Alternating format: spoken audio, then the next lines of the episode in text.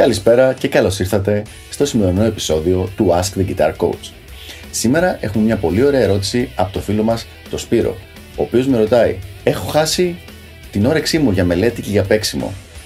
Βοήθησε με σε παρακαλώ να βρω ξανά το motivation μου». Σπύρο μου, πολύ ωραίο το θέμα που έθιξες.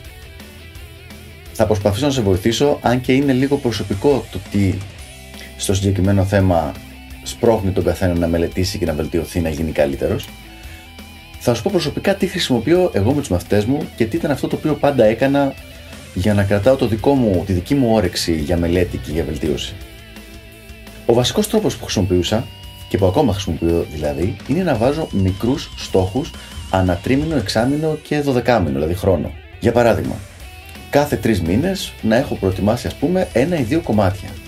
Συγκεκριμένα, για να σου πω το δικό μου πρόγραμμα, θέλω κάθε έξι μήνες να βγάζω, ας πούμε, ένα καινούριο βίντεο κλιπ ε, κάθε δύο χρόνια να έχω αρκετό υλικό για ένα καινούριο CD. Κάθε δύο χρόνια πάλι να βγάζω ένα καινούριο βιβλίο. Τώρα, αυτά βέβαια είναι στόχοι για κάποιον ο οποίος είναι επαγγελματίας και δουλεύει στη συγκεκριμένη βιομηχανία. Θα σου πω λοιπόν τι κάνουμε με τους μαθητές μου. Ένα παιδί ο οποίος μελετάει αρκετά σοβαρά και παίζει αρκετές ώρες την ημέρα, κάνει μαθήματα και είναι αρκετά οργανωμένος στη μελέτη του, έχουμε πει ότι κάθε 6 μήνες δίνει για ένα δίπλωμα του London College of Music. Αυτό λοιπόν σημαίνει ότι κάθε 6 μήνες υπάρχει μια συγκεκριμένη ύλη, σκέψου το περίπου, σαν την τάξη που θα έπρεπε να περάσει στα αγγλικά σου για να πας στο επόμενο τμήμα στο φροντιστήριο. Κάθε 6 μήνες λοιπόν ξέρει την ύλη που πρέπει να έχει μάθει, να δώσει τις εξετάσεις του και να περάσει. Αυτό του δίνει ένα ξεκάθαρο γνώμονα της προόδου του.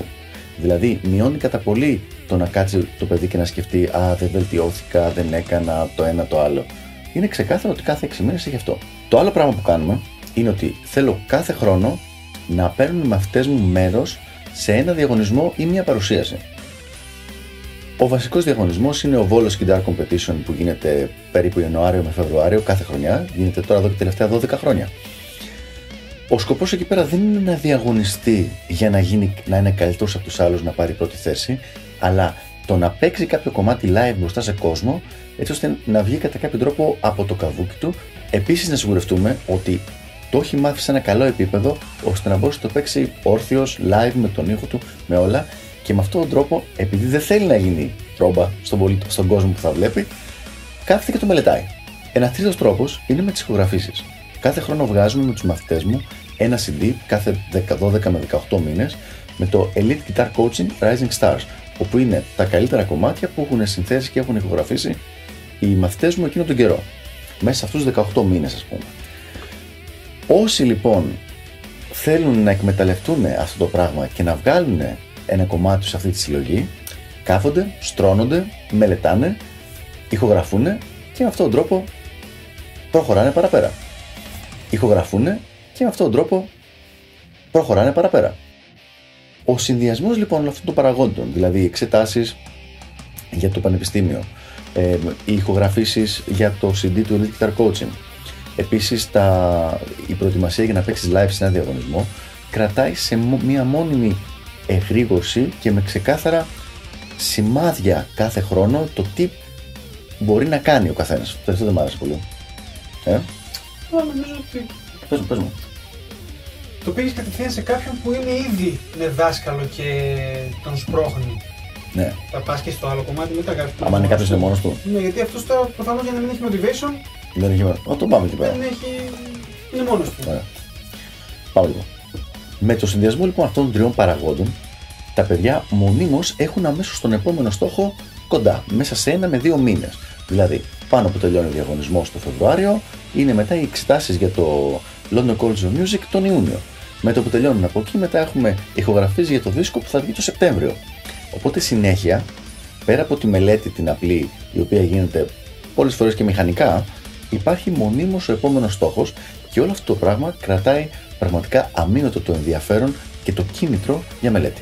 Τι γίνεται τώρα αν εσύ δεν ανήκεις σε μια τέτοια κοινότητα ή αν δεν έχεις καν κάποιο δάσκαλο κιθάρας και δουλεύεις μόνος σου; Σε αυτή την περίπτωση, πιστεύω ότι ο καλύτερος τρόπος είναι να βάλεις τα δικά σου σημεία αναφοράς και τους δικούς σου στόχους. Δηλαδή, για παράδειγμα, ένα παιδί που θα ήθελε να παίζει, που παίζει κιθάρα παραλίας, όπως λέμε, για την παρέα του, και του αρέσει ο Χατζιάννη, να βάλεις σαν στόχο ότι μέχρι τα Χριστούγεννα θα μάθει 10 κομμάτια του Χατζηγιάννη.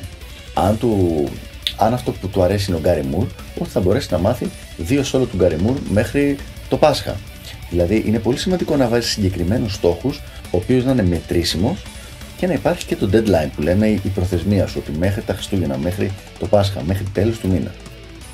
Αυτός έχω δει ότι είναι ο καλύτερος τρόπος. Σαν ένα έξτρα κόλπο λοιπόν, έχω δει ότι σου ανεβάζει πάρα πολύ το κίνητρο όταν παίζεις με άλλο κόσμο. Δηλαδή, και συνεργάζεσαι είτε κανονικά, face to face δηλαδή κάθεστε μαζί και παίζετε, είτε ακόμα και ψηφιακά, virtually, μέσω του PC. Δηλαδή, το να γράψεις την κιθάρα, να τη στείλεις σε κάποιο παιδί, να γράψεις τον μπάσο, να γράψεις άλλο στα τύμπανα και να βγει ένα κομμάτι, μια συνεργασία, ναι, μεν δεν είναι το ίδιο ακριβώς με το να έχεις την πάντα στο ίδιο δωμάτιο και να παίζει, αλλά σίγουρα σου δίνει ένα ερέθισμα παραπέρα για να κάτσεις να μελετήσεις και να γίνεις καλύτερος. Πάντα αυτός ο τρόπος της θετικής πίεσης κατά κάποιο τρόπο, όπου οι υπόλοιποι περιμένουν να κάνεις κάτι για να προχωρήσει όλη η ομάδα μπροστά, φέρνει τα καλύτερα αποτελέσματα σε σχέση με τη μέθοδο του μαστιγίου που λέει Πρέπει να κάτσω να μελετήσω τόσες ώρες κιθάρα. Και φυσικά κανείς δεν έχει όρεξη να το κάνει αυτό όταν είναι απλά μελέτη για χάρη της μελέτης. Αυτά λοιπόν για το συγκεκριμένο θέμα. Ελπίζω να βοήθησα και τα λέμε στο επόμενο Ask the Guitar Coach. Γεια χαρά!